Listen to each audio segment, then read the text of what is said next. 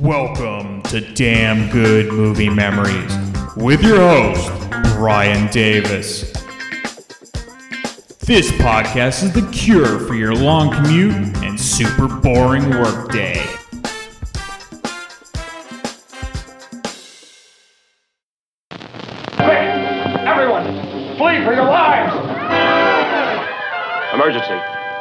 Speaking.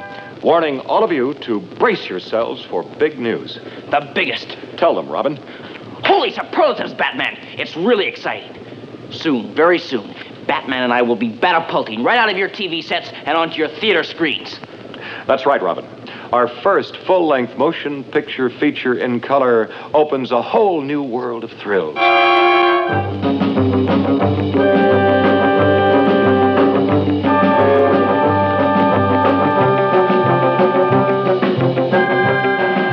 Big screen gives us more space on land, sea, and in the air to challenge the most bataclysmic collection of super criminals ever.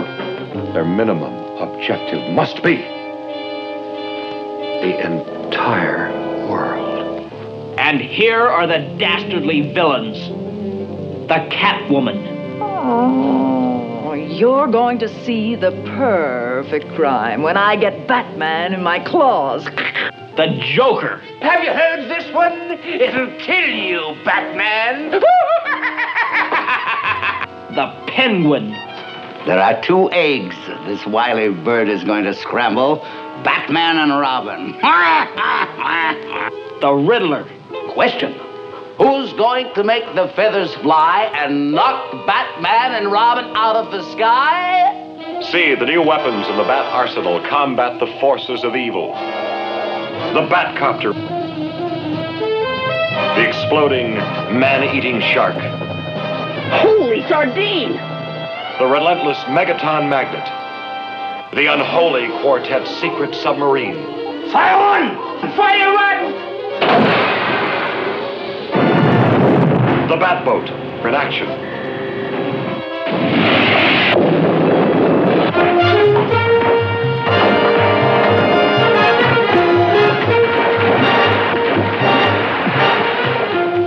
The deadly disintegrator. The attack on the Batcave. holy hallucination, You'll blast through the skies on these mad, manned missiles. And you'll be with me, Robin, at the Bat Scanner, eavesdropping on Batman's romance.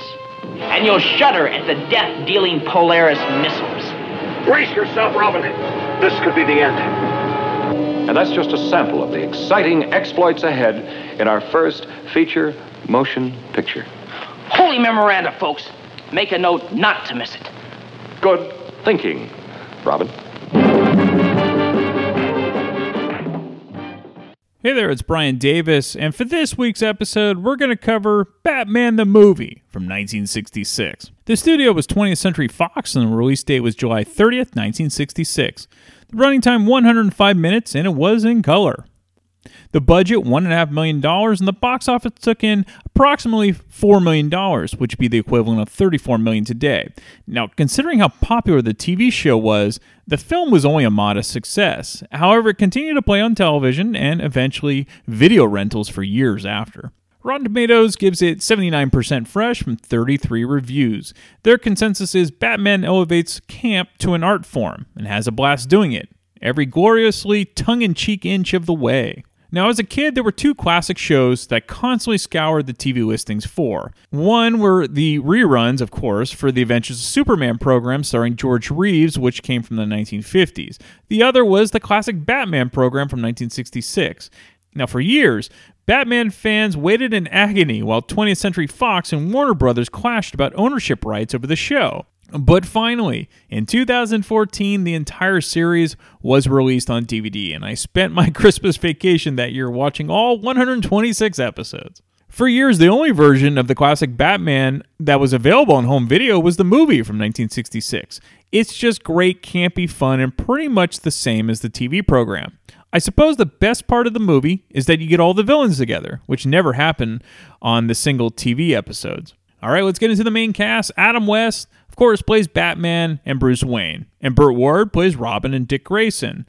And their careers were made by the enormous success of the Batman TV show. It really was a phenomenon. And while both West and Ward would continue to work after the Batman series, it was often as cameos or nods to their Batman characters. Burgess Meredith plays the Penguin. Meredith was one of those rare actors to be known by three different generations of fans for different roles completely. So Meredith was a well-known actor on film and early television. He then struck gold by playing the Penguin for kids in the 60s, who only knew him from Batman. And then later in the 1970s and 80s for playing Mickey in the Rocky film series. Cesar Romero plays the Joker. Now, I briefly covered Romero's career in the original Ocean's Eleven film from 1960. He was best known in his early career as the Latin lover in many films. He was so known for his mustache that he refused to shave it off when he played the Joker and simply put the white face paint over it, which is hilarious to watch. Again, like Burgess Meredith, kids of the 60s will forever remember him for playing the Joker. Frank Gorshin plays the Riddler. Now, Gorshin, prior to the Batman series, was a popular comedian and an impressionist, and he often appeared on late night talk shows. He was even nominated for an Emmy for his role as the Riddler on this show and continued to work steadily on TV and film until his death in 2005. Lee Meriwether plays the Catwoman in Miss Kitka, and I'll get more into the details about Catwoman in a bit, but as you may know, the original Catwoman was Julie Newmar, who played the role for the first two seasons of the TV show before Eartha Kitt took over the final season. Now, Newmar was unavailable for the movie, and Lee Meriwether was hired to play Catwoman. Meriwether was a Miss America winner before becoming an actress and would go on to appear on two episodes of Batman, not as Catwoman, and later became a staple on Barnaby Jones and many other 70s TV shows. The director, Leslie Martinson, and Martinson was known more as a TV director and a producer more than a film director. The 1966 Batman movie was by far his most well known film that he directed. He did have an impressive list of directing TV shows throughout his career, and they included Maverick with James Garner, Mission Impossible, The Brady Bunch, Mannix, Barnaby Jones, Chips, and the cult classic Small Wonder from the mid 1980s.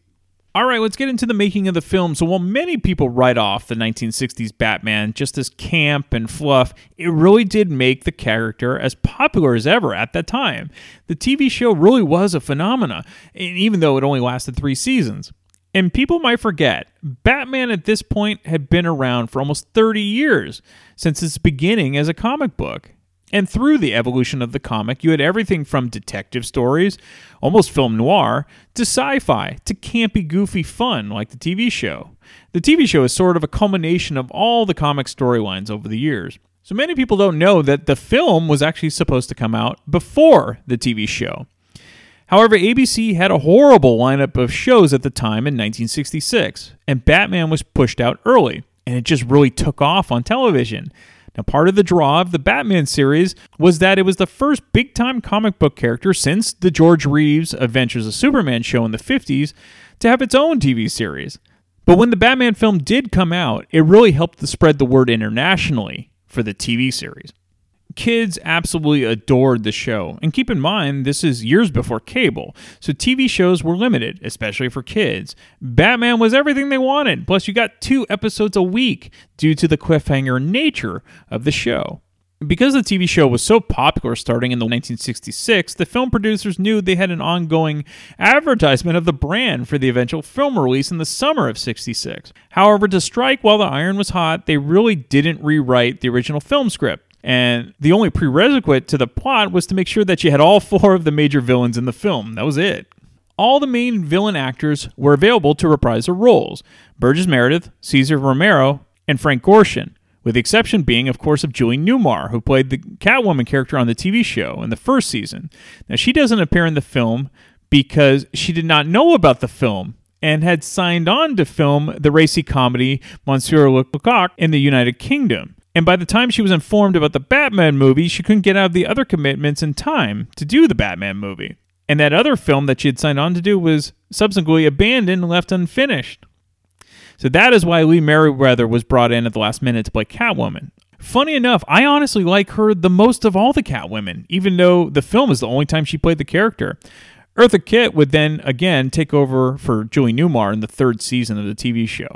Meriwether was really nervous as she was coming into an established set, but said that Cesar Romero and Burgess Meredith were very supportive and took her under her their wing and made her feel like that she had been part of the team from the beginning. And again, I just think she's terrific as Catwoman. Another thing to keep in mind regarding the film, for some viewers, it was the first time seeing Batman in color outside of the comic book. Even in 1966, not everyone had a color television set many still had black and white TV. So the draw of a 105 minute film with all of the villains and in color, that was a huge draw for many. In addition, the movie had many more gadgets in the film that they couldn't show on a smaller TV budget. Like you get the Batboat and the Batcopter that are in the film. Okay, let's get into the film. So it begins with the following message, and it's under a police spotlight against a brick wall. We wish to express our gratitude to the enemies of crime and crusaders against crime throughout the world for their inspirational example. To them and to the lovers of adventure, lovers of pure escapism, lovers of unadulterated entertainment, lovers of the ridiculous and the bizarre, to the fun lovers everywhere, this picture is respectfully dedicated. We then see a couple making out before the final message of, if we overlooked any sizable group of lovers, we apologize. Postscript from the producers, ever so tongue in cheek, literally. We then get the iconic original Batman logo and then an updated theme for the film, and we see the cast and characters.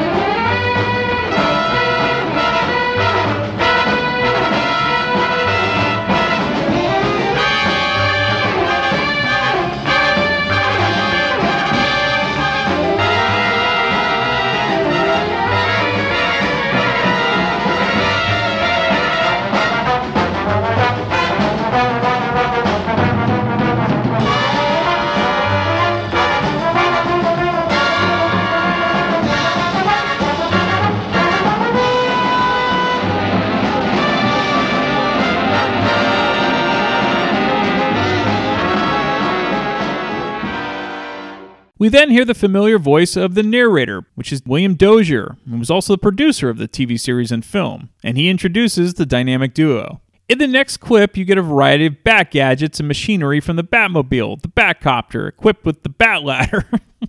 this, of course, leads to the most well known and hilariously cheesy scene of the film, and that says a lot. And it's the shark, which, of course, is destroyed by the Bat Shark repellent. Now, keep in mind, most of the next clip is a combo of score music and sound effects, but you can picture in your mind what's going on.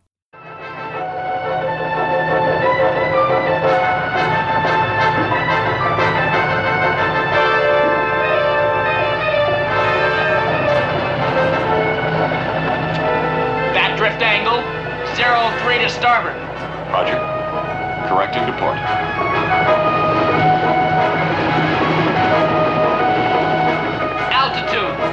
317. Sink rate, 0.49.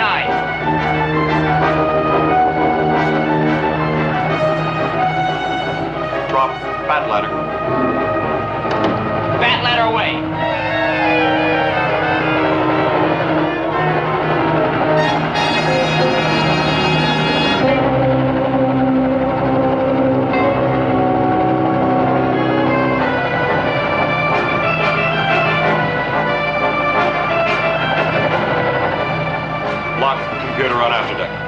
set automatic battle.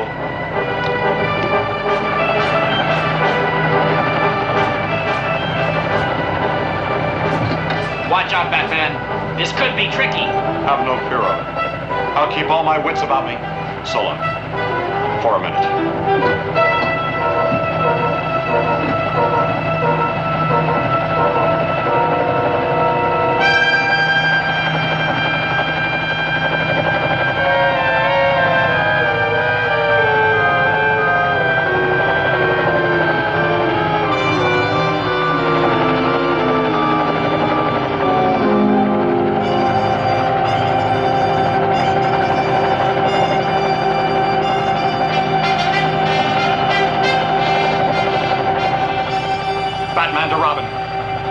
Off on the power.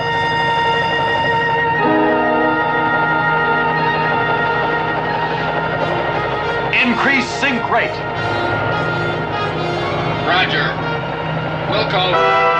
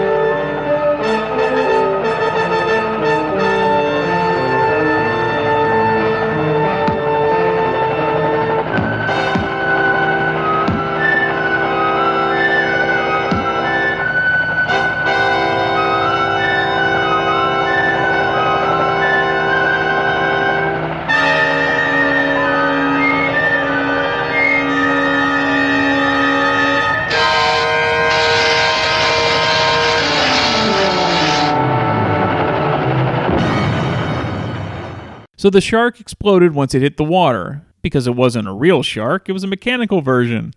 Right off the bat, no pun intended, this movie is equal hilarious and thrilling. Batman didn't even have a run in his tights from the shark hanging on his leg. Batman and Robin hold a press conference for a small group of reporters in Commissioner Gordon's office, and there we meet a Russian reporter with a very long name. It's easier to just call her Miss Kitka. As we eventually find out, this, of course, is the Catwoman. Miss Kitka, acting like she isn't aware of American customs, casually asks for Batman and Robin to remove their masks for a picture. The duo calmly explain why that's not possible, and you already know why. So the press conference ends, and Batman explains the ship debacle, which was due to a Commodore Schmidlap having troubles with his yacht, which Batman believes was a trap to capture him and the Boy Wonder. Next, we get a list of the main villains that would likely try to kidnap Batman. Tell me, Commissioner, what known super criminals are at large just now? I'll check at once, Batman. Uh, uh, Bonnie, let's have the latest status report on known super criminals still at large. Yes, sir. Thank you, Bonnie. Coming up, Batman, on the closed circuit TV screen. Come over here.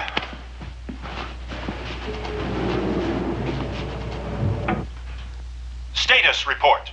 Known super criminals not currently imprisoned. The Penguin. That pompous, waddling master of foul play, maestro of a million criminal umbrellas. The Joker. Devilish clown prince of crime. Oh, if I only had a nickel for every time he's baffled us. What, the Riddler loose, too? So it seems. Loose to plague us with his criminal conundrums. Gosh, and the Catwoman. End of status report. Could be any one of them, but which one? Wh- which ones? Pretty fishy what happened to me on that ladder. You mean where there's a fish, there could be a penguin? But wait, it happened at sea. See? C for Catwoman. Yet, that An exploding shark was pulling my leg. The Joker. It all adds up to a sinister riddle. Riddle-er. Riddler? Oh, thought strikes me. So dreadful I scarcely dare give it utterance. The four of them. Their forces combined. Holy nightmare. Batman, could it be? I don't know. But I think I know where to find a clue. Come on, Robin. To the Batcave. We haven't one moment to lose. As much as this was funny as a kid, it's actually even more funny now because everyone plays it straight, which is what makes this comedy really work. And Adam West, in particular, had a natural calm to his voice, but at the same time, he could deliver his lines in such a campy way that everyone is in on the joke. He really was the perfect person to play this role. Very similar to Jack Webb when he played Joe Friday in Dragnet. And also, what Adam West would do, he always let the villains have the laughs, which was really smart. He was like the straight man. And of course, Burt Ward was another great choice because he had the physical and acrobatic qualities needed to play Robin. And the other actors who auditioned for Robin, they just didn't have it. He had to do almost all of his own stunts as well. Plus, his lines were always great with the holy whatever pun you like. so while Batman and Robin head out to investigate, we find Miss Kitka, which is Catwoman, at a seedy sailor bar on the pier meeting with all of the villains mentioned earlier the Joker, the Penguin, and the Riddler.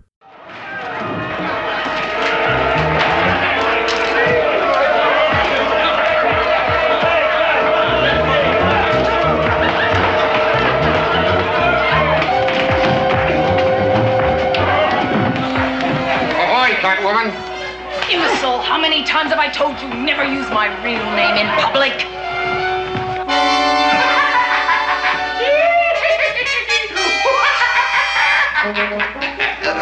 You and your trained exploding shark. Ah, oh, quack! Uh. How should I know they'd have a can of shark repellent Bat spray handy? Why, you sniveling sardine! Are you pompous, puffed up penguin? Our friends make peace. Have a shake on me. Ooh, a joke a day keeps the gloom away. Sycamacate, scratch out their eyes. Take away that ravenous panther. So help me, Catwoman, I'll feed him to the birds. I'll incapacitate the beast with my trick confetti. United Underworld. We're about as united as the members of the United World headquarters on Gotham East River. What's the matter with you all? She's right. She's right. If we don't manage to somehow swallow our super criminal pride, I'm afraid we're Right, going to be... Mr. Riddler. All right. We must hang together. Almost assuredly, we shall hang separately. Oh, and what a pity that would be on the eve of the greatest criminal coup anyone ever dreamed of. Ah, how did it go, Catwoman? Perfectly. Perfectly. In my disguise as Kitka, I penetrated their press conference. The fools are completely baffled. Uh, but I'm drowned. Yes, unfortunately. Batman's boots didn't even look damp. How's our prisoner? Still doesn't know he's been kidnapped? He hasn't the foggiest. He just keeps ringing for his confounded tea. One thing you may not notice, but there was a conscious decision by the cinematographers to film all the villains a bit askew, because after all, the villains are crooked characters. It's subtle, but it's part of the genius of the show. Commodore Schmidlap, played by Reginald Denny, is blissfully unaware that he's been kidnapped by the United Underworld. Schmidlap has created an invention that is a dehydrator and, in the wrong hands, can turn people into dust in an instant. The dynamic duo discovered that the supposed yacht that was in danger was actually a video illusion meant to trap them. They figure out the coordinates with the Bat computer where the illusion was shot, and they go to investigate in the Bat boat. Hidden below the sea is a submarine where the villains are hiding out. Batman and Robin find the buoy that had the video projection in it. However, the buoy is magnetic, and the duo are stuck there due to their utility belts. They avoid being blown up by the torpedoes by using their trusty bat radars in order to jam the torpedo signals. And just so you know, it was a super energy polarizer to be precise. But then the batteries wear out in the polarizers. At this point, if it were a TV episode, this would be a cliffhanger and we'd find out the fate of our heroes in the next episode. However, in the movie, they escape because a porpoise got in the way and sacrificed itself for the good of humanity. we then see a missile fired into the air and we get one of the Riddler's patented riddles. What does a turkey do when he flies upside down? What weighs six ounces, sits in a tree, and is very dangerous? It gobbles up! A sparrow with a machine gun! What type of creature would pounce on such a thing? A cat! this is all hilariously surmised by Batman and Robin, Commissioner Gordon, and Chief O'Hara. And yes, the Catwoman is the leader of this whole charade. The objective of the villains is to take over the entire world by disintegrating the United Security Council, which is the equivalent of the United Nations. The villains decide that another way to capture Batman is to kidnap millionaire Bruce Wayne. They don't actually know that Batman and Bruce Wayne are the same person, but that Batman will, of course, rescue the famous socialite. And to lure Bruce Wayne, the Catwoman masquerading as Miss Kitka will seduce him. Batman is aware of the potential plot and tells Robin and Alfred to follow their date in case the Joker, Penguin, and Riddler show up. Bruce doesn't yet realize that Miss Kitka is actually Catwoman, but that she's being used by the villains in his mind. It's hilarious as Robin feels awkward spying on their date, which begins at the Folded Arms restaurant. Also hilarious is that Alfred is wearing a similar mask as Robin's. Mm, I close my eyes and I dream of those savage Cossacks racing over the steppes on their brutal mission. Mm. How strange. I close my eyes and I dream of something quite astonishingly different.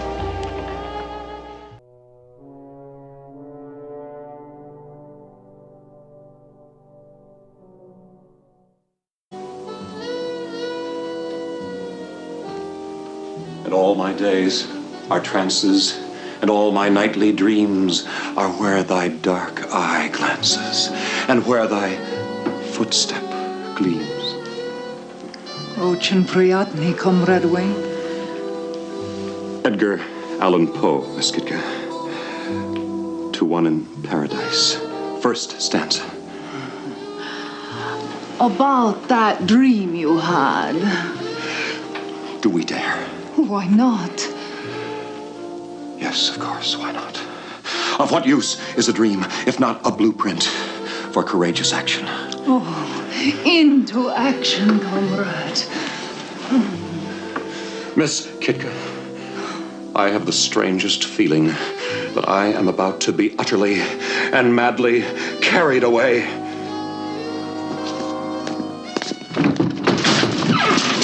Aha! Aha! This is a kidnap! Our joke's on you!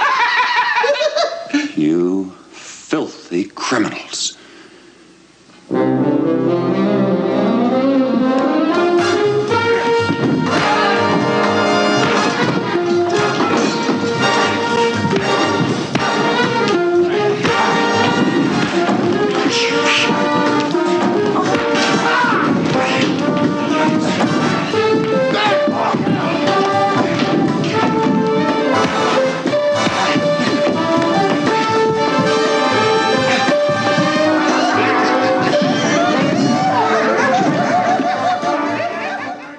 Because Robin felt weird about watching Bruce make out with Miss Kitka, he missed the villains kidnap Bruce. However, the joke is, of course, on the villains as they can't understand why Batman hasn't rushed in to save Bruce Wayne. So Adam West said he requested to do more scenes as Bruce Wayne because it was so uncomfortable always being in the Batman costume. So Bruce eventually breaks out of the lair because, you know, he's Batman after all, and he returns back to his mansion.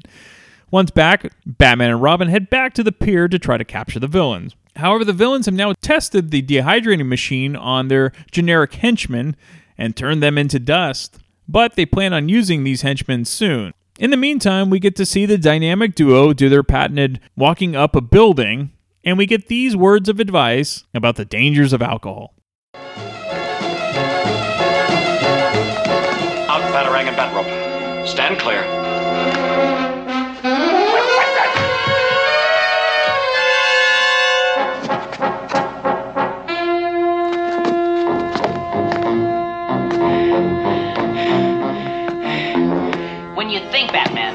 People in weird outfits, like the four super crooks hanging around here, it's amazing someone hasn't already reported this place to the police. It's a low neighborhood. full of rum pots. They're used to curious sights, which they attribute to alcoholic delusions. Gosh, drink is sure a filthy thing, isn't it? I'd rather be dead than unable to trust my own eyes. Damn rum pots. When Batman enters the villain's lair, he discovers a giant bomb with a fuse lit. Just think stereotypical round ball with a sparkling fuse.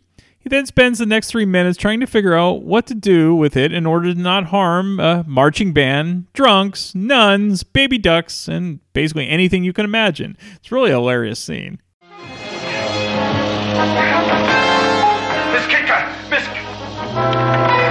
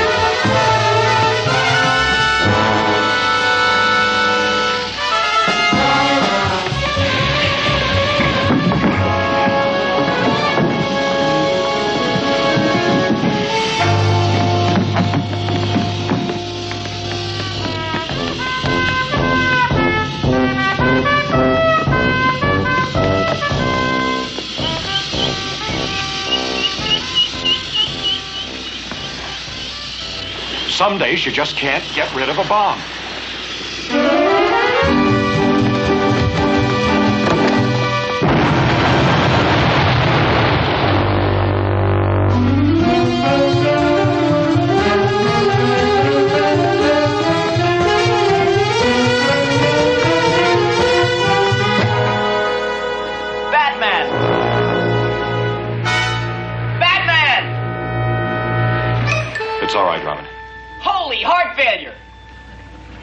Fortunately, I was able to dispose of that bomb in the nick of time and shield myself behind these heavy iron pipes.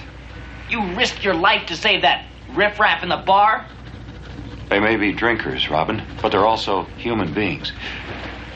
And may be salvaged. I had to do it. How could you sacrifice yourself for that riffraff? After disposing of the bomb, the penguin shows up, poorly disguised as Commodore Schmidlap. The penguin decides to purposely make his disguise terrible, knowing that it won't fool Batman and Robin because he wants to be taken to the Batcave under the guise of submitting to a retina scan. He figures if he infiltrates the Batcave, he can overthrow the dynamic duo. This is where the plan to rehydrate the generic henchmen comes into play, as the penguin used a canister of dust to sneak in five henchmen to try to overpower Batman and Robin. However, the penguin's plan quickly fails because as the moment the henchmen are touched, they disappear. According to Batman, the heavy water of the Batcave created an unforeseen reaction to the rehydration process. Of course, right? Batman and Robin decide to take the penguin back to town, acting like they still believe he's Sch- Schmidlap. The two take a pill to prevent them from being knocked out by the penguin's knockout gas from his umbrella, and then they let him steal the Batmobile in order to track where he's headed to the gang's hideout. They follow using the Bat motorcycle to the airport where the Batcopter is stored. While in the Batcopter, the dynamic duo is almost hit by one of the Riddler's missiles. Fortunately, they end up crashing into a foam rubber wholesalers convention. we do get more riddles, however. What goes up white and comes down yellow and white? An egg, Robin says immediately. How do you divide 17 apples among 16 people? Make applesauce, of course, says Robin. From this, Batman surmises it's a unification and container of hope. This means the United World Organization to them, who just happens to be meeting that day, hence the plan to dehydrate the members. Instead of driving, because Batman and Robin are in tip top physical condition, they run through the streets to the UWO building. Unfortunately, they don't get there in time. Rack Shalom. No solamente en Europa. Pour votre attitude belligérante. À cause, à cause, man public. Gentlemen, it is the considered opinion of Her Majesty's government that we pursue peace at all costs.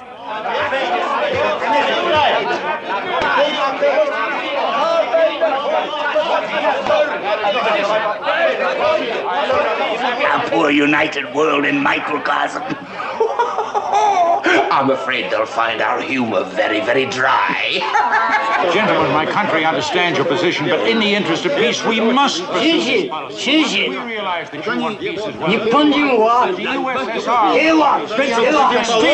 We're doing everything in our possible power. to bring about peace.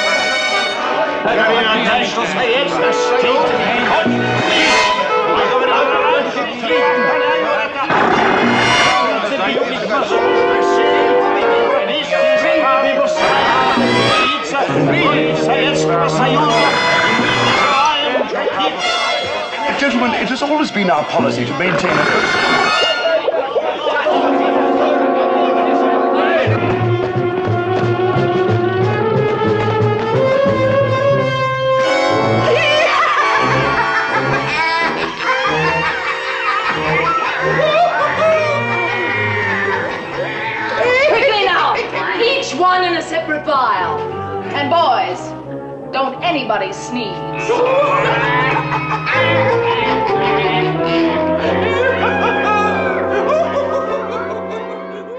All the members have been turned into dust and placed into separate vials by the villains. So, how will Batman and Robin save the day? Well, you'll just have to check out the film on your favorite bat device, my friends.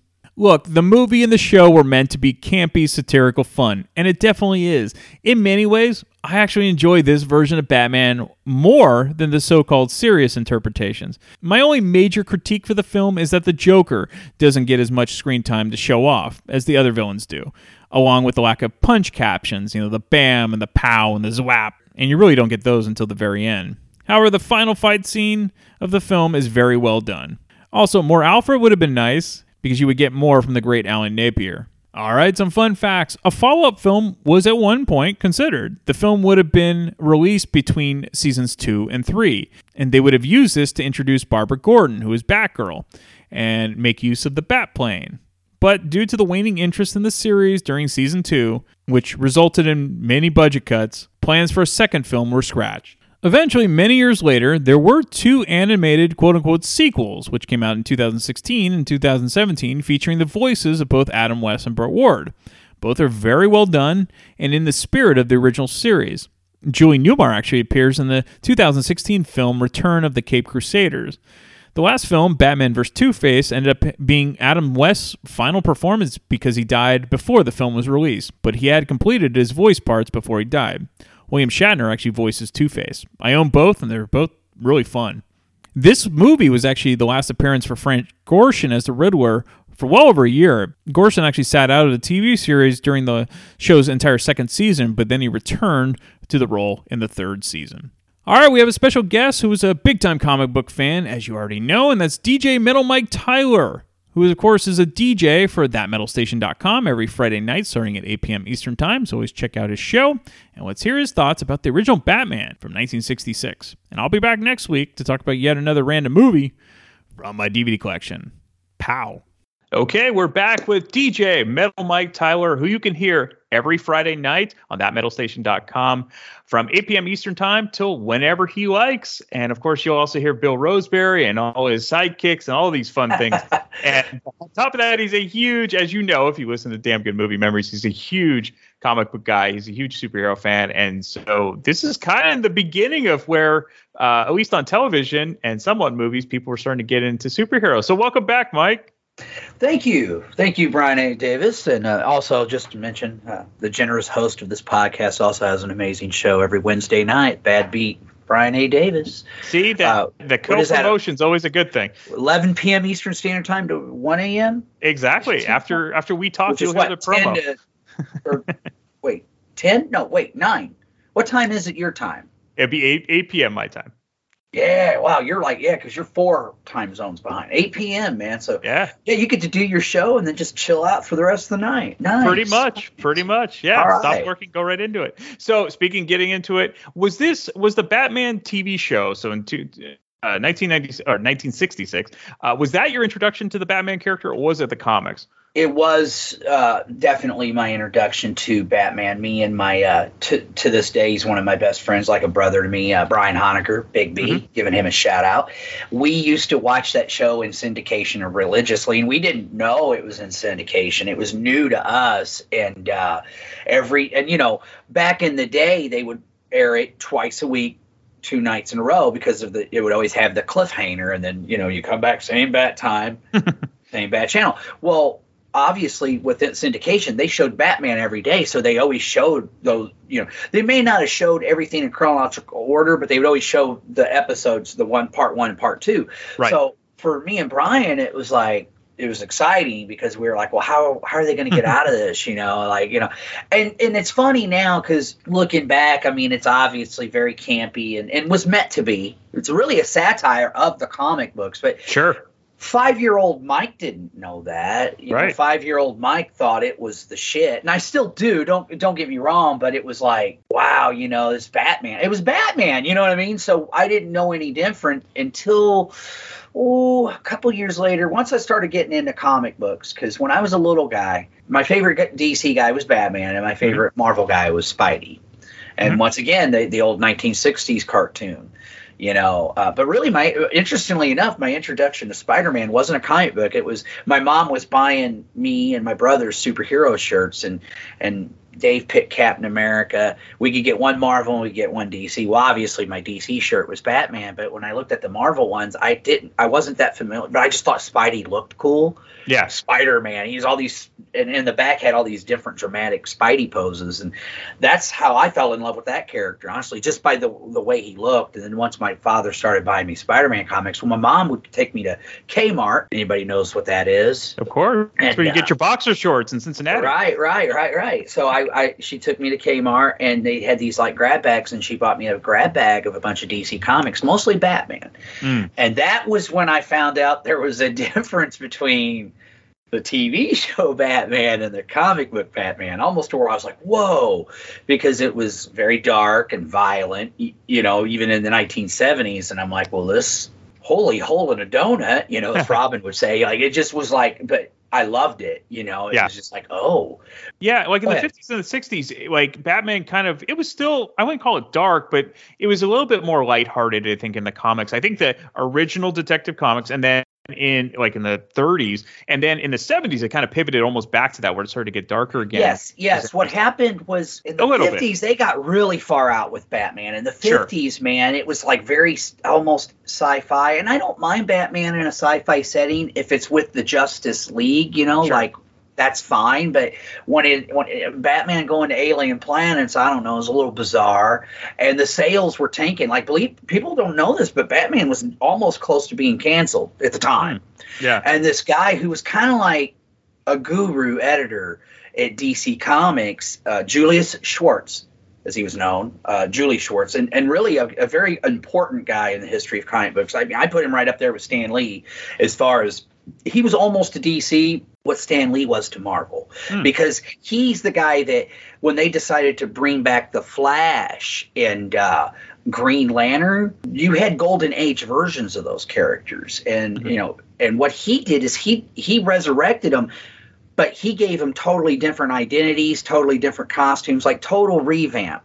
The Barry Allen Flash, the Flash that we know today, Julie Schwartz was responsible for. Him and his writer and artist, um, which I think was John Broome and, and Gil Kane, they created the Flash. and then you had or not Gil Kane. No, that was Green Lantern. Carmine Infantino. They created that version of the Flash, and it blew up. And then they had, and then he did Green Lantern, and that blew up. And then he did, he redid Hawkman, he did the, redid the Atom, and eventually he was so successful that they said, "Well, can you do something with Batman?" And one of the first things he did is he got rid of the going to alien worlds crap and all that, and he he focused on Batman being a detective, which is something that even obviously the '66 TV show uh, shows as well, you know. And and and and that was like when, and that's when the, the yellow on the oval, you know, the Batman with the Yeah. yellow oval. That's where that came from. When Julie took over, he kind of gave Batman Robin a new look, and the book started selling again. Well, then the, they do the show, and then it blew up. Really takes off. And yeah. then after that, they were like, well, let's do the sh- comics like the show since the show's so successful. So, yes, the comics did get kind of campy. and uh, But I'll tell you what, man, believe it or not, there were many guys who went on to become Batman writers like in the 90s and the early aughts who hated the Adam West show. Oh, yeah. Hated it when it came out because they were like, well, this isn't Batman. This isn't my Batman. And Right. um, Everyone's while different. I, and I get that though because I'll tell you what, the, what I fell in love with the comic book.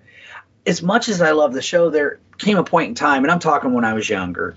Um, I almost resented the show because to so many people that was Batman, and I'd be like, dude, read this, read Dark Knight Returns, read Batman Year One, read, you know, Frank Miller, and even that Denny O'Neil and Neal Adams' work on the character, and Steve Englehart and Marshall Rogers, like you know, they brought Batman back to his pulp roots, his dark mm-hmm. roots, man. And I loved that stuff. So there was a while there was like, fuck the TV show.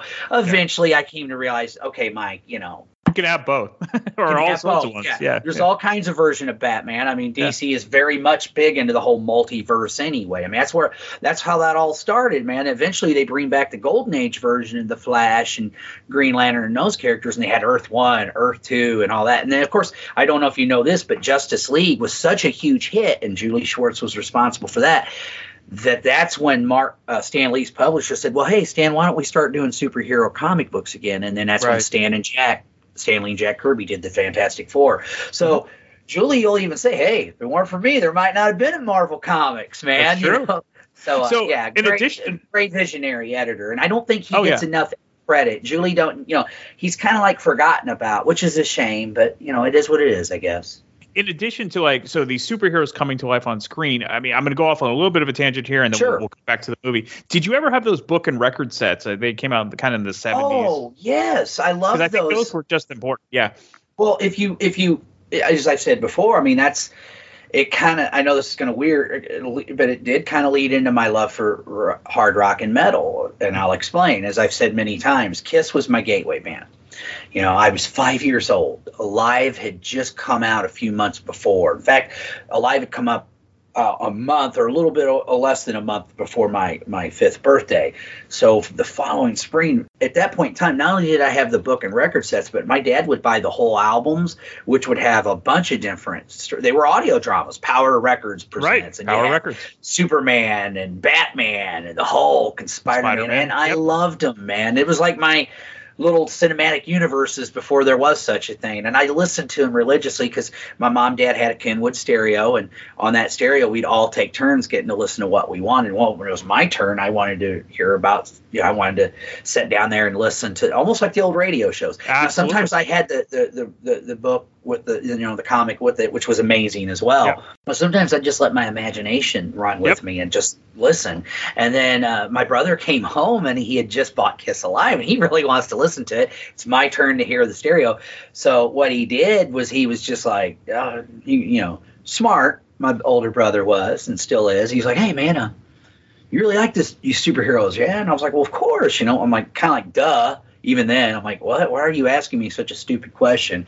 And then he goes, well, check this out, bro. And he shows me the cover of Kiss Alive, and he and the way he present, well, these guys are superheroes, but they also play music. And I'm like, uh, uh And then he showed me the cover, and I was like, whoa. And he dropped the needle.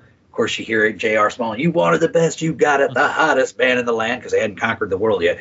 Kiss, and that was it, man. Hearing that intro riff to Deuce and the explosions, and and just the band on all, and an Ace with his amazing. I was like, done, over. And and you know, so to me and my generation, it's what I try to explain to people. You know, Kiss were real life superheroes, especially to us little fellows, man. And I was lucky; I got into Kiss and hard rock and metal at a very very young age. Because if it hadn't been for my brother introducing me to Kiss, and me and my twin brother, my older brother, driving my neighbor Kevin Barnes crazy, and my older cousin Mitchell. they liked Kiss, but they were like, guys, there's other bands. And then that's when, of course, the floodgates completely opened. I discovered at a very young age, I was listening to Black Sabbath and Led Zeppelin and Aerosmith and all the greats of the 70s at a very so you know I was lucky. Most guys my age probably didn't get into Kiss till what 78 maybe 79. Mm-hmm. You know I I I was very early. I mean alive. That was it. You know, and it's because of my connection to superheroes. I do credit that because I probably wouldn't have let my brother listen to that if they'd looked normal. But when he when he said, "Hey, dude, they're superheroes, man. These are real," I was like, "Whoa," you know, and I fell in love. And yeah, so because of my love of comics, it, it does kind of intermingle with my love of uh, hard rock and metal and music. So Totally. Yeah, that's Gene Simmons had that in mind as well. He was a big Oh, comic yeah, yeah. Yep. All right. So let's let's go back into the the movie. Um. So did you do you remember when you first saw the movie? I'm, I'm assuming it was on television, and then like had, obviously you'd seen the TV show, and then then you saw. the Oh yeah.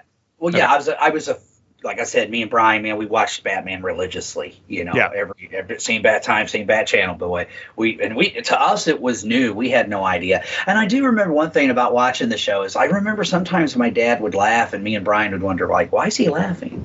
Because you know we we thought it was serious. Like this is high drama to us, man. And of course we were totally in love with you know Julie Newmar as Catwoman and Sure. uh, Yvonne Craig as Batgirl, you know, me and Brian were like, hey, even as little guys, you know, they they did a little something to us, you know, even though we didn't know what exactly.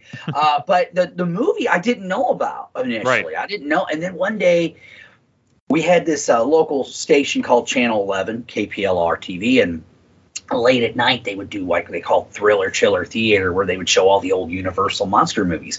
Well during the day they would play movies too and oh, you know usually comedies lots of like um three stooges abbott costello uh Dean Martin, Jerry Lewis type stuff, you know, and uh, and that's I, I remember discovering, you know, I was already watching the Universal monster movies, and I remember being so excited when I saw, you know, Abbott and Costello meets Frankenstein, all that. Well, after they showed Abbott and Costello meet Frankenstein, they showed the '66 Batman movie, hmm. and I was blown away. I was like, oh my god, I didn't know they made a movie, and yeah, loved it, loved it, man. Thought it was the the bomb, you know. No It's like a long intended. episode. Yes, and I just remember going, "Wow," you know. I, it, but I hadn't seen it for years after that, like for years, because like once I got into comic books and stuff, and and and got really into it, and it was like it's a serious art form, which is funny because I'm known as being a funny guy, but I took my comic books kind of seriously when I when I became a teenager. I don't know, maybe it was that whole angst thing going on There too, you know. go. Uh, so you know, I was very much like you know, because it's funny now. It's like part of the pop culture, and it's like cool to like comic books. But I'm telling you right now, it wasn't cool when I was growing up. Okay, No. and, and I always felt like I was kind of on the defensive because of that. You know, Mm-hmm. but um, yeah, years later I seen it. You know, a few more times. But honestly, I hadn't seen it. I can't remember the last time I seen it. And the one scene that always stood out to me was the one with him running around with the bomb, which Of today I still think is the funniest part of the movie, man. It is. But uh, I just rewatched it recently, obviously, because I wanted to do my homework, man. And I, I again, I got a big kick out right off the bat, you know, uh, no pun intended. um, you know, it. Yeah, I so yeah, I definitely have memories of watching the movie. I had memories of enjoying it, you know, because again, it was like, oh, it's a longer version. I was a little confused when there was a different Catwoman, even though I thought Lee Meriwether did a fine job. Uh, to me, though, it, it, as great as Eartha Kitt and Lee Meriwether was, Julie Newmar was. Well, that was my next question. Who was your Yeah. favorite? And what's interesting about Lee Meriwether, I thought she did a fabulous job. She definitely kind of looks similar to Julie Newmar. Um, this was the only time she ever played Catwoman, though she was on the show in, in the episodes, but she played a completely different Yeah, character. she, yeah, she played. Dim, um, wasn't it one of the underlings for uh, Egghead or who yeah, something like that. Um, Yeah, but yeah, yeah. so Julie Julie Newmar was definitely your favorite. Oh, for sure. But hey, man, I mean, especially after rewatch, I gotta say though, as far as looks go, Mhm.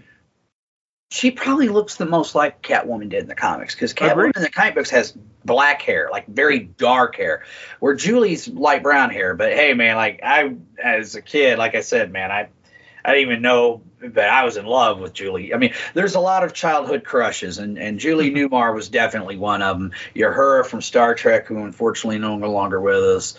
Olivia Newton-John was another one. Carrie Fisher, Catherine Bach. Hell yeah. All yeah, yeah all TV shows and, and and movies. So of the three male villains from the series and and in this particular um, movie, is it the Joker, Penguin, or Riddler? Who do you go with? Well, obviously the Joker. I mean, if we're going overall number one Batman villain. But and I love Cesar Romero as the Joker. I think he did a great. I think all the guys. That's the one thing you can give that TV show credit. Brilliant casting with yeah. the villains. I mean, brilliant. And here's something I don't know if you know. A few years ago, they did an animated. You know, DC of course has their own animated animated thing or whatever. Well, Warner Brothers really. Um, they keep saying that this new guy who you know now it's Warner Brothers Discovery, and he's supposed to give DC their own studios, which I think needs to be done. But not trying to get into that vortex, but they did an animated with Burt Ward and Adam West. Two of them. Uh, they did, they did two, two, of them. Yep. And one of them had William Shatner as Two Face. And the yes. cool thing about that was William was supposed to play Two Face in the original show. And I'm like, oh, what a great choice. Like, yeah. oh my God. And unfortunately, they didn't do it because I think they felt like his origin and his story was a little too violent for mm-hmm. that version of Batman. But man, he would have made a great Two Face, I think, live action wise. I mean, yeah. he did great in the animated one, but uh, uh, yeah, I, I think that uh, they the, the, one thing I've always given them credit for was like Burgess Meredith as the Penguin. Frank oh, yeah. Gorshin made a great Riddler, and uh, um, it's really hard for me to say. I, I, I, think I'd almost have to go with Frank Gorshin, man. I wow. just yeah. Even though look, Cesar Romero's great, and Burgess Meredith is the Penguin. I mean, you can't really go wrong. I yeah. you know what? Fuck it, all three of them, Brian. They're they're great, and they're great together. It uh, is kind of a Sophie's choice. Yeah. Very a lot of chemistry with those three guys, man, and and just how they were like busting each other's chops and stuff, and you know.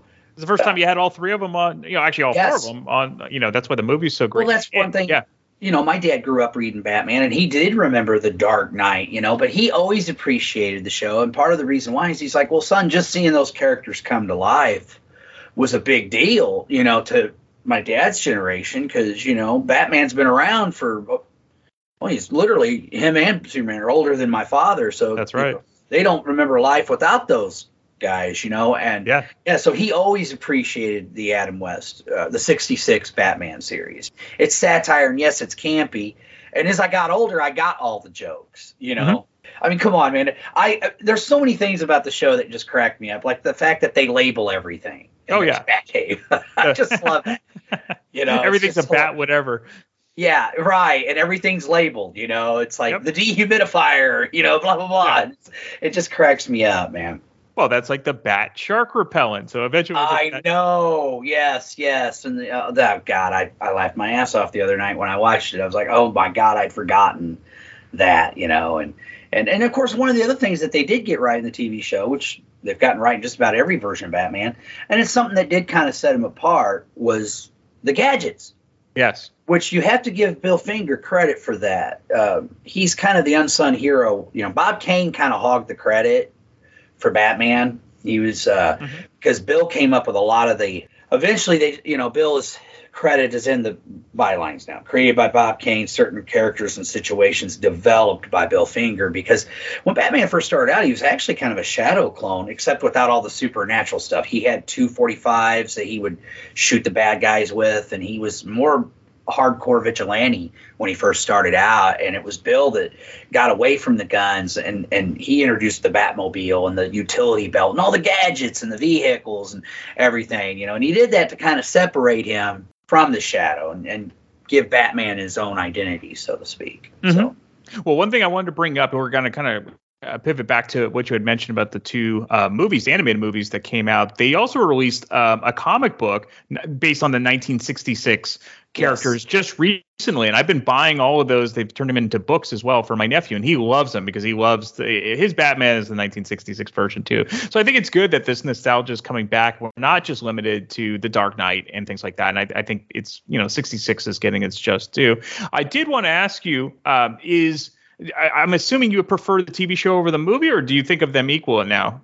I kind of think of them as as one. It, to me, it's just part of it. It's a companion piece to the Mhm. series. I don't look at it as its own entity because uh, you know, I mean, other than Julia Newmar, it's, it's basically the same cast. It's the same actors. It's it's you know. So for me, it's yeah, it's all part of the same thing, man. And I don't know if you know this, but in that CW series, The Flash, they had the Crisis on Infinite Earths, mm-hmm. and they had all the different Earths, and they showed Burt Ward as a retired Robin Oh, walking his dog, right? And That's he cool. sees the red skies and the lightning. He's like, "Holy crimson skies!" or something. Cheese dick. Like, oh, it was hilarious, and I loved how they gave a nod to that. That yes, this version of Batman exists right along with all the other ones, you know, and Mm-hmm. um, you know. I love that. And there is, I mean, but these characters, it's like mythology. They're open to different interpretations, you know. And uh, yeah, as I said, there was a point in time where I got real, well, you know, I'm just too cool for the TV show. But eventually I grew up and realized that was stupid. And um, uh, yeah, I, I, I definitely appreciate the, the, the 66 Batman for what it was. And, and it did help put comic books in the, on the map, you know. I mean, you know, it did. It did, you know, no, no less than the Superman movie Oh, with totally. Christopher Reeve, you know. well, and and So- also the the '50s Superman show with George Reeves. I- Oh, I- for sure. I watched that in syndication. And while too. I I loved Superman as a little boy, at the time I was like, well, that's my dad's hero because it Right. was in black and white, and it Yep. was until I saw the first Superman movie, and then that's when I'm like, okay, man, I think between Superman and Batman, it might be closer. yeah, I, I think the '66 Batman and that movie was uh, it's a hoot, man. It's hilarious. I, I don't see how you can, if you, I don't see how you couldn't like it if you have any kind of a sense of humor. Like I said, the the you know the bat the shark repellent and Yeah. the and man, there's I thought man, there's a lot of like animals that die in this movie. man, the shark dies. Uh, later on, you know, uh, a porpoise dies, saving Batman. I'm like, good luck, God, man. Yeah. yeah, it, it was hilarious, man. But so you um, just re- you just recently rewatched it. Was there anything Yes, new? Was there anything new you picked up from it? Yeah. or- Um, okay. The, the yeah. whole um, because I had kind of forgotten about um. I mean, for basic purposes, it's the UN. Come on, I mean, they call it something else. The, the the the Cold War aspects of it. Yeah. it's very like, oh, you know, and uh, and I have to say, I think Adam West made a great. Like, I love the scenes with him and and and and Lee Meriwether as Catwoman posing Yes. as Kitka. Mhm. I I thought they had really good chemistry. And I mean, Adam West, I've said this before and I'll say it again. I he was a damn great Batman, but he was also an awesome Bruce Wayne. Yes. Like I thought Yes. I thought because there's certain actors that have played Batman where I'm like, mm, better Batman than Bruce Wayne, or ooh, better Bat Bruce Wayne than Batman. With Adam, I think he kind of nailed both for that version. You know what I mean? Um, I mean, my favorite live action Batman, believe it or not, is Batfleck. Ah, there you go. You know, and that's a whole other thing. But even though Batman v Superman, the theatrical version, folks, is is a flawed film because they cut it to pieces. Mhm. Right. That's all I'm going to say about that. But I think he's makes as far as like he is the Batman that he looks like he stepped right out of the fucking comic books, Brian. You know, like I look at him, I'm like, oh my god, like he looks like the way Batman would look if he existed, in my opinion. Like, wow. And don't get me wrong, I appreciate the Batman with Robert Pattinson. I thought it was a damn good movie. I, I love the Dark Knight series. I'm a huge Batman freak, so you know, but I can like look at all of them. Like, I think that Michael Keaton made a better Batman than Bruce Wayne. Sure, that makes sense. Oh, because as much as I love Mr. Mom, uh, he's not a billionaire playboy. Sorry, he's not. Well, that's know? why Adam Adam West playing Bruce Wayne. It's almost like he played it like James Bond a little bit. He was like he did. He did. And people have to remember Bond at that time was very campy. The 60s was a time period where you couldn't have done like a movie like the Daniel Craig. You couldn't have had Sean Connery do Casino Royale as it was written. No. It, it wouldn't, it, it- people, because of Vietnam and because there was a lot of turmoil going on, it would have like, well, this shit's too real for me. And I think that that's why a lot of the television shows in that time period did have a bit of a camp or a fun factor because it, it Entertainment. brought people down, you know. And, To, to wrap it up, I, I'm going to ask you a fun question. So, Sure. let's say there was a sequel to this era of Batman. Let's say they, in 1968 they decided to wrap everything up with another movie. Which characters would you have included, and what would your plot have been? Ooh. Well, that's a good question. That is a good question, man.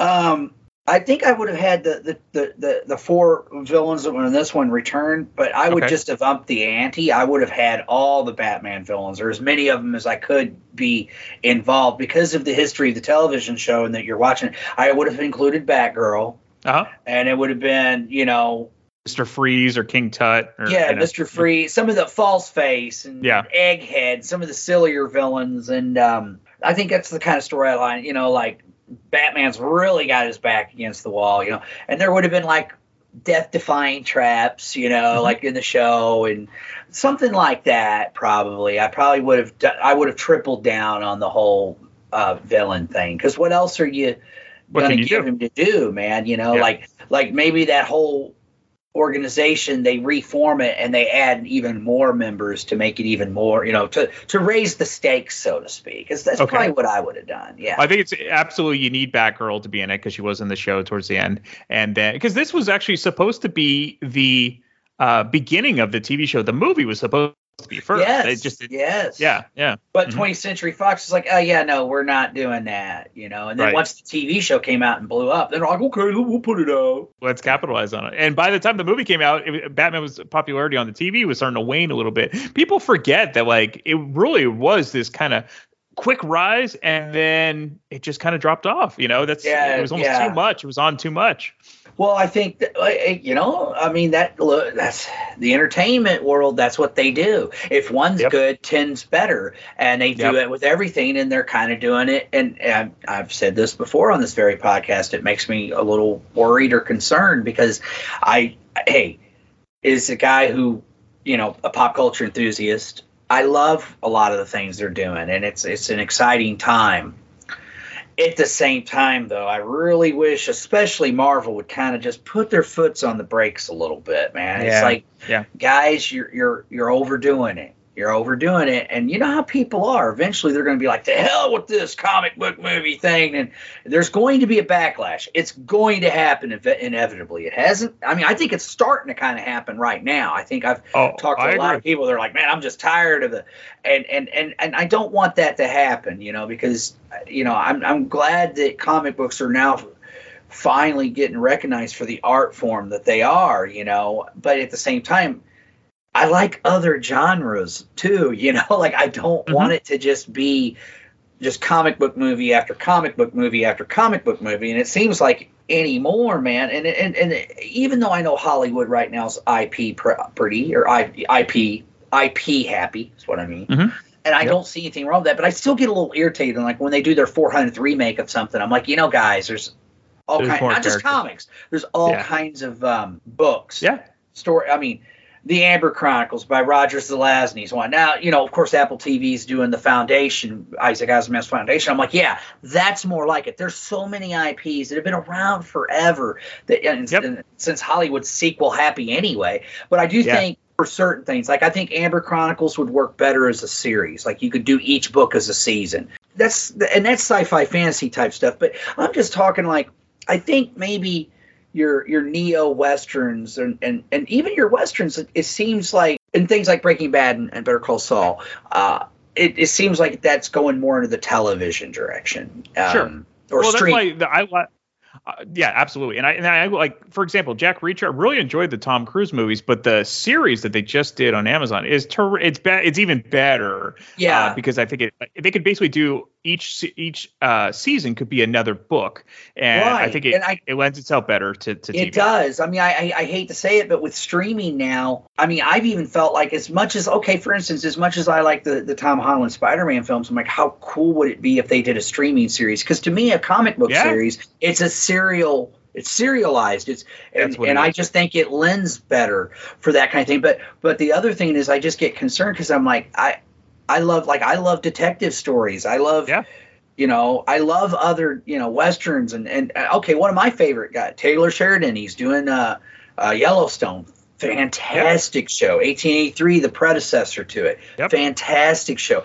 Um, hell or high water fantastic movie. Like he's made some really good movies man and it's like i just think there should be room enough for all that those kind of movies. I don't i don't want it's I don't want there to just be all westerns or all superhero comic book movies. Or and here's another thing I want to point out. And with comics, there's other things besides superhero folks. Even comic books have different genres of storytelling. You know, you look at Frank Miller's Sin City. So I, I just and you don't have to keep rebooting Batman and Superman. You can go like, oh, that's why it's cool that they're doing Black Adam. So Yeah, and, and don't get me wrong, like I don't mind them doing a different version of those characters, you know.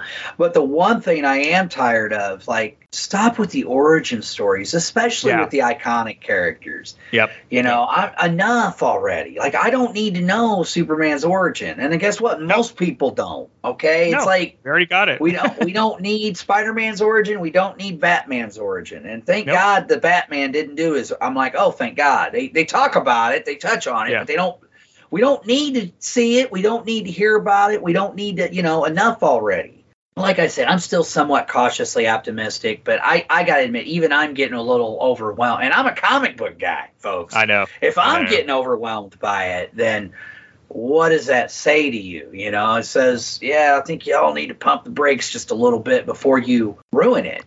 You well, know? this is why I do damn good mo- movie memory, so people can go back and watch movies of different genres from from yesteryear. Oh, and I and appreciate for sure. And I love old movies, man. I mean, I Yeah. love old movies. So you know, you know, and you know, Brian. Anytime you need me on, man, just let me know. and I always appreciate that. And thank you for going back in history and giving me your thoughts about uh, the original Batman on television. So thank you again, Metal Mike. Always, always a pleasure. Stay metal, Brian. And as an added bonus, we touched upon it when Metal Mike and I talked about it. It was the Power Records book and record set that we used to have as kids back in the 70s. So let me find one that I totally remember. Uh, I think I still have it somewhere in uh, my pile of old, old records. And it's uh, from Power Records. It's Batman and Robin fighting the Joker. I believe it's called Stacked Cards. So if you actually want to watch it, you can find it on YouTube. But here's the audio portion. So enjoy that and talk to you guys next week.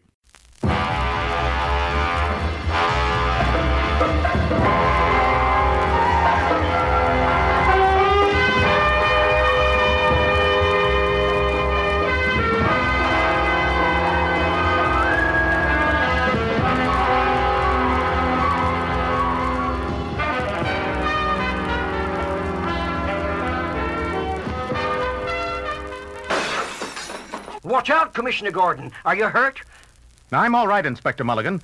Someone just threw a rock through the window. Sorry about that, Commissioner. You know how it is with these vandals today. Well, that, Mulligan, was no ordinary vandal. Will you please hand me the note that was tied to the rock? Oh, here you are, Commissioner. Hmm. Listen to this, Mulligan. I'll read it to you. It says, Batman and Robin, I have escaped from Arkham Asylum, and revenge will be sweet. Free once again to pursue my dishonorable profession. If you try to play your hand against mine, you will find the Joker is wild. Signed, the Joker. Oh, that is bad news, hmm. Commissioner. I'll put out a 306 and alert the entire Gotham City police force. The Joker must be apprehended and incarcerated. Who knows what dastardly crime he might perpetrate next? Very good, Mulligan. A 306 will be your first move. Now, hand me the hotline phone. Batman and Robin must be informed of this dire emergency that threatens Gotham City. Hello, Commissioner Gordon. Batman here. Yes? The Joker escaped? Huh. Nothing we can do right now, Commissioner. But knowing how the Joker operates, he'll be contacting you very shortly. I'll be waiting near the hotline to hear from you as to further developments. Goodbye, sir. Here we go again, Batman. Things were too quiet for a while. When your hotline rang, I knew it spelled trouble. Well, I think we'll get a little action now. Right you are, Robin. The Joker has always been a real challenge. We'll get plenty of action if my memory serves me right. He's a very clever arch criminal who must be put away. Like I said, Commissioner, the Joker doesn't waste any time. The Gotham City Museum of Fine Arts? We're on our way. What's the pitch, Batman? No time for talking now, Robin. Into the Batmobile. I'll tell you on the way.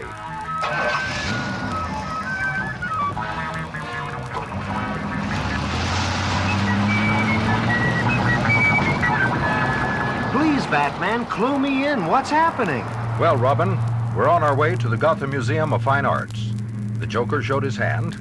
He promises to steal the famous Picasso painting of the clowns. The museum's most valuable possession. Exactly. It seems the clowns in the painting have a special fascination for the Joker. He wants to rescue them from the eyes of the curious who come to laugh at their image. You know, Batman, the Joker really belongs in Arkham Asylum. He's a paranoiac who's a menace to our society. Maybe a frontal lobotomy might help in his case.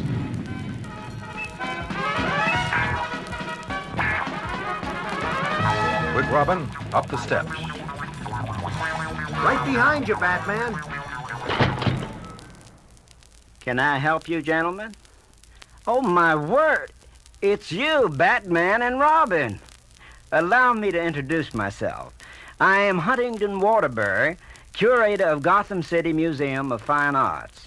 Is there something wrong, gentlemen? We don't know yet, sir. Can you lead us to the Picasso exhibit? I don't understand. Please follow me.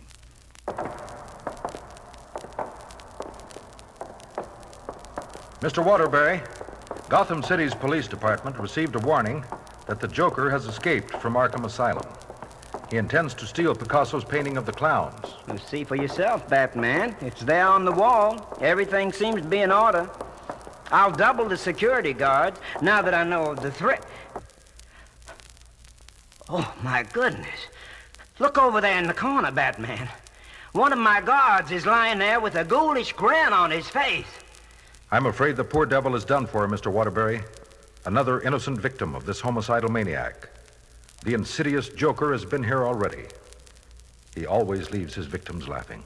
Oh, poor Mr. Wilson. He was one of my best security men, and not too many years from his retirement pension. What now, Batman?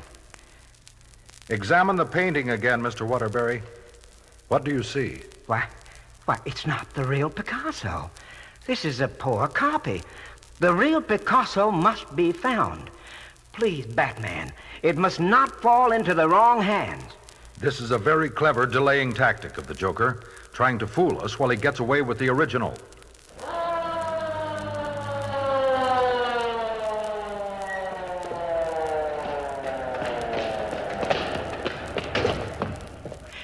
Hello, Batman. Is everything all right? Glad to see you, Inspector Mulligan. You're just a little late. A guard has been killed, and the Picasso is missing. The alleged perpetrator has to be the Joker. Good thinking, Mulligan. Now, if you will excuse me, Robin and I are off to Pier 47. There's an old abandoned warehouse there that the Joker used as a hideout. Come, Robin. We'll try to head him off. You can follow us, Mulligan.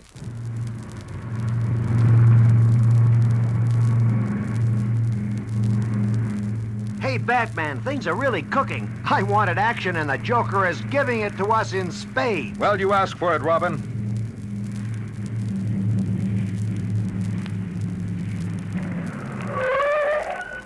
Oh, wow, Batman. This place gives me the creeps. Only a weirdo like the Joker would use this dump for a hideout. We've got to move very quietly, Robin. The Joker is in here for sure.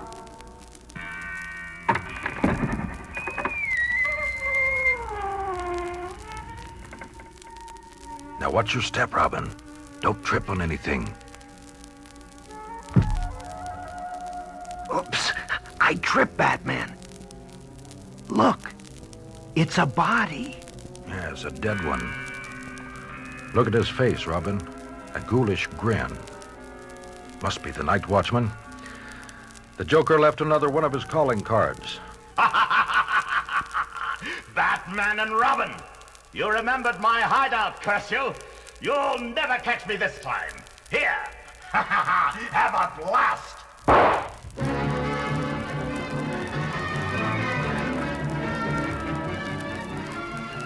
Quick, Robin, get behind those cases. I'm going after the Joker. I'm going to give you a lesson in art, Joker. You're such an art lover. I'll show you the art of trumping a Joker with a handful of clubs. Ha ha ha! You missed me, Joker. Now your gun is empty. Looks like you'll have to fight me on even ground, you fiend. Come and get me, Batman! I can still use my fists! Um, Take off, Batman! Um. Here's one for you, Joker. Um. Many happy returns. He's getting away, Batman. He's running toward the end of the pier. Holy cow, Batman. I smell smoke. Quick, Robin. Turn in the fire alarm. This maniac has set fire to the warehouse. I'll take care of him.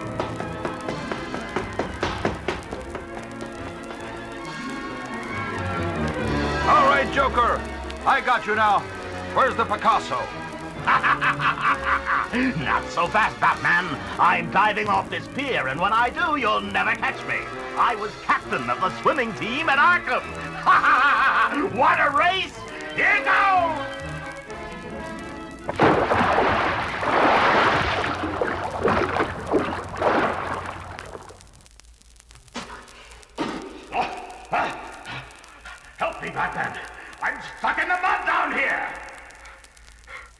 Forgot to mention a Joker. It happens to be low tide. For a slimy character like you, you should feel right at home.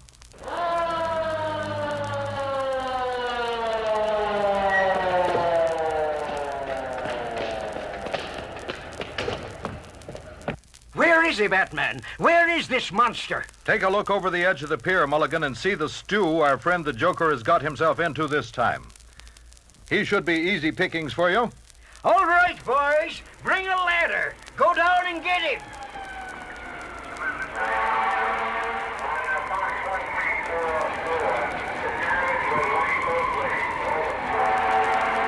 Here comes Chief McDolly and the Gotham City Fire Department. I'm going into the warehouse and get the Picasso. Come back, Batman. Batman, you can't go into that blazing inferno.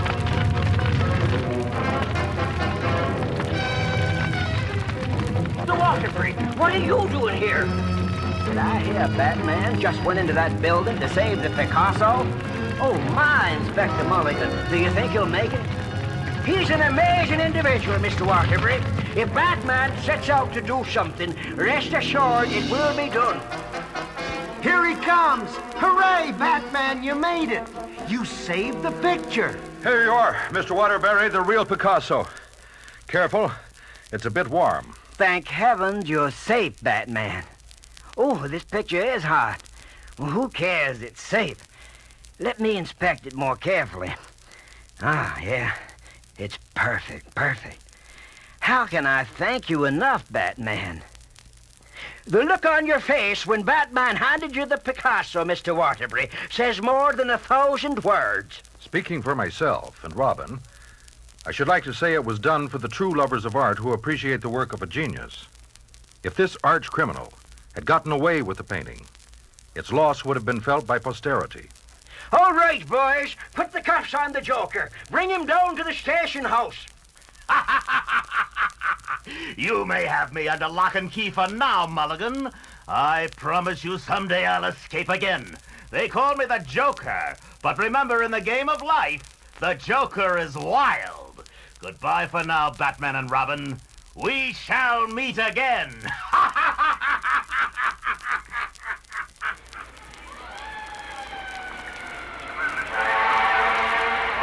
Well, there goes Chief McNally and the boys. Looks like the fire's under control. All's well that ends well. What do you think, Robin? Did you have enough excitement for one day? Oh, wow, Batman. You're too much. I'm afraid all this excitement has worn me out completely. I sure hope they put the Joker away a good long while this time. Robin, knowing the cleverness of this artful dodger, who can say for sure? Perhaps a frontal lobotomy would be the answer. If science could operate on this distorted brain and put it to good use, society would reap a great benefit. Come, Robin, into the Batmobile and home. Thank you.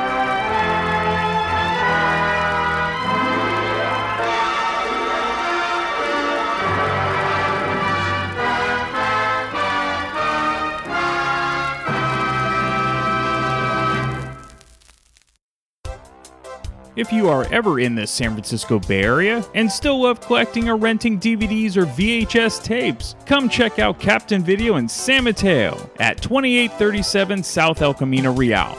Captain Video is open six days a week, and closed on Wednesday, and one of the last traditional video stores still running in the United States. New movies you can rent for $2.99 a day. Old movies you can rent for $2.99 for five days. And if renting isn't your thing, you can also purchase anything you find in the store. Be sure to tell Ira that you heard about Captain Video from the Damn Good Movie Memories podcast. Happy renting and happy collecting at Captain, Captain Video. Video. Come hang out and chill with Brian A. Davis and the Bad Beat. Wednesdays, 11 p.m. Eastern, right here on thatmetalstation.com.